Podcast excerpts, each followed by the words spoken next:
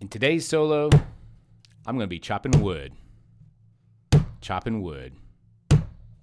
Chopping wood.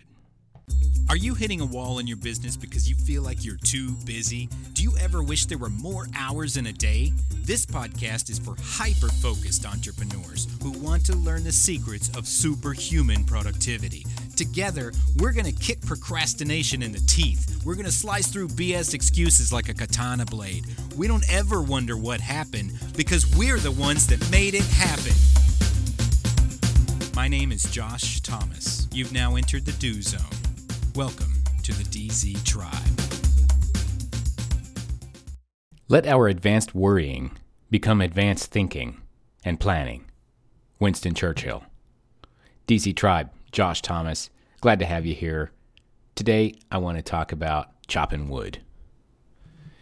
Imagine there was a movie with Arnold Schwarzenegger in it. I can't remember which movie, but he was like super jacked up, like completely shredded, and he was like some lumberjack living off into into the wilderness. And and some somebody somebody out there that's like in their early to mid 40s is like oh yeah that's whatever. Yeah I can't think of the name of it. Anyway so there's this scene where he's chopping wood and he's like he's all like oiled up and, and greased up and he's probably not wearing a shirt. He's just like the ultimate lumberjack you know the terminator lumberjack. Anyway so he's chopping this wood and, and it's just like one chop one chop and uh, and then he hears something off in the distance and he's like oh that's not good i better get my machine guns and kill or something like that right so i always think of that whenever i think about chopping wood um, and I'll think of the movie at, at some point. Maybe somebody can help me out with that.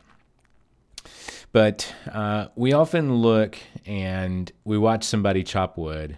Uh, maybe they're chopping down a tree. They got a big axe. It's nice and sharp, and they're chopping. Choo, choo, choo, choo. And then the wood cracks and the tree falls. Five chops.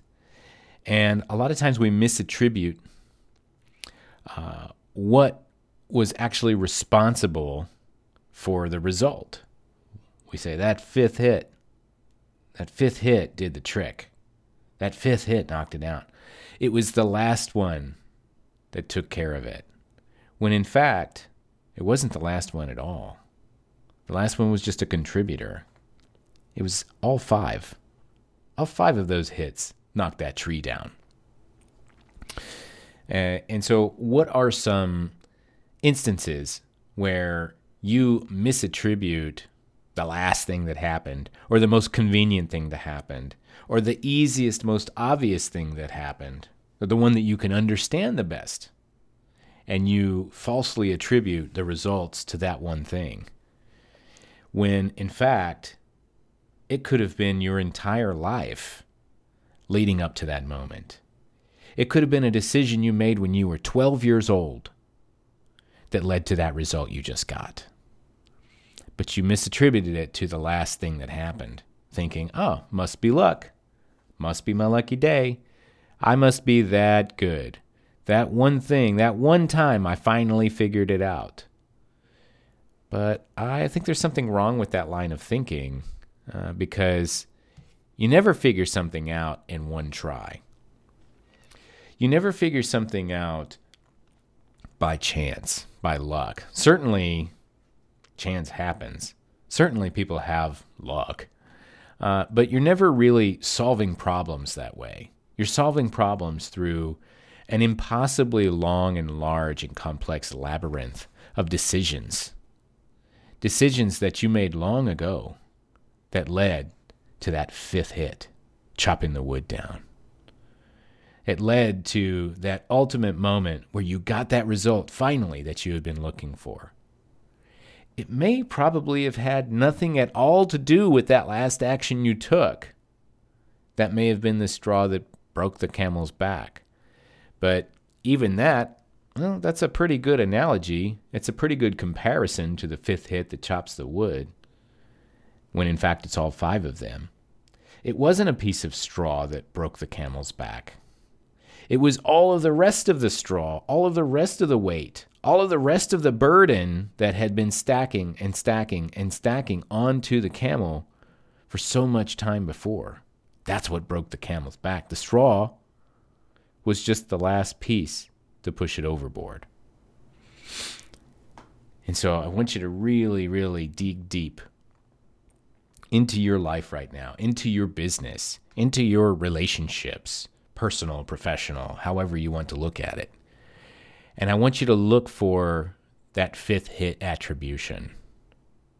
Where are you attributing your success or your failure or your shortcomings or your distractions or your delays or your procrastination? Where are you blaming things or giving credit where credit is not actually due?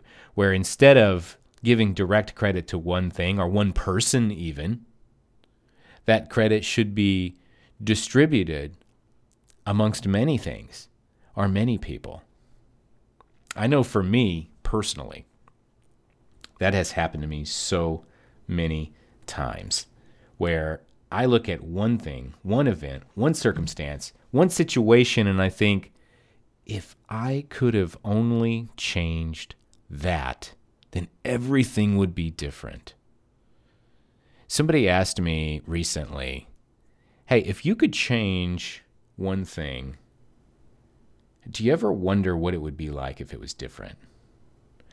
And I appreciated the way that the question was asked because it wasn't asked as in, as if, hey, if you could change one thing, what would you change? Because I don't think I would change anything. I've been through some really horrible shit. Uh, and I've had a lot of weird things happen to me, a lot of devastating things happen to me, I, but I wouldn't change any of them because they helped make me who I am. But how would my life have been different if I had made a different decision at a couple of points in my life?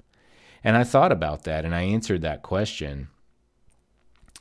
And the only thing that I could think of was if I had made a different decision then it would have created a completely different reality, one in which I didn't exist. And I'm not getting like all metaphysical on you or anything, but there are these decision trees, these forks in the road that we make whenever we make a decision A or B, yes or no, right or left. Whenever we make those decisions, everything that could have happened if we'd made the other decision ceases to exist. Even if you go back and make the other decision later, it's a whole new set of realities because everything stacks on top of each other. It's not the fifth hit that chops the wood, it's all five. Everything as a whole is what creates your reality. And so I thought about it and I thought the, the only thing that I could think of, if I could go back and change two, one to two really, really serious situations in my life, the, the best thing that came to mind was I was not going to be stronger than I am now. In fact, there's a good chance I could have been weaker because those negative experiences that I wished I could have avoided, they fortified me. They fortified me.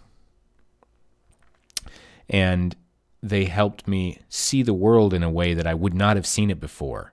They helped me gain perspective I would not have gained until much later, if not ever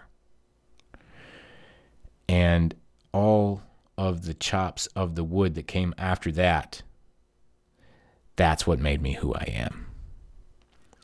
And so if I had made a different decision at some point in my past, in some really difficult situation, one where I chose poorly at the time, the only thing that I could think of was how much weaker I would be on the other side of that because I didn't have the benefit of the path that I'd already taken.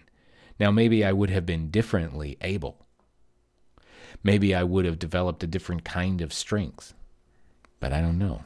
The only thing I know is I chopped this piece of wood at least five times, and all five of those chops had everything to do with who I am today. And so let's make sure that you are properly attributing your success, your failure, everything that's happening in your life and your world to the whole, not just the last piece Not just the last chop of wood that knocks down the tree, but all five of them. Those are the ones that count. That's going to do it for today's solo. I really appreciate you being here. Make sure that you subscribe on Apple and or Spotify so that you don't miss any more episodes of me randomly talking about some random topic or some interview with a really amazing entrepreneur who every once in a while is just going to drop some amazing nugget bomb that uh, you couldn't have possibly imagined. So be sure to subscribe on Apple and or Spotify and also don't forget to get your own personal Do Zone DNA by going to dozonedna.com. You can learn more about it there. It's our own personality profile assessment for entrepreneurs. It's going to teach you how to build a world around you for optimal performance.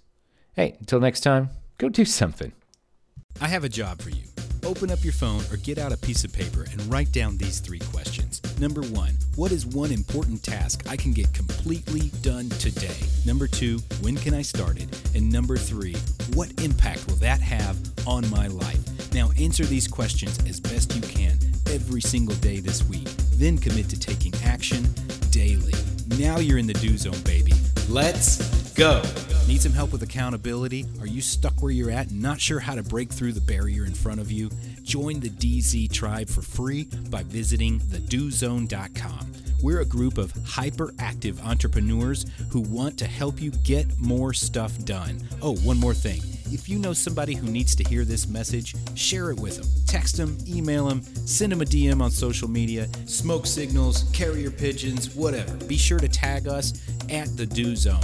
Also, keep the five star written reviews coming over on iTunes. That helps new people find the show, hear it, and get themselves into the Do Zone as well. And always remember the road to success is paved with imperfect action. So, what are you waiting for?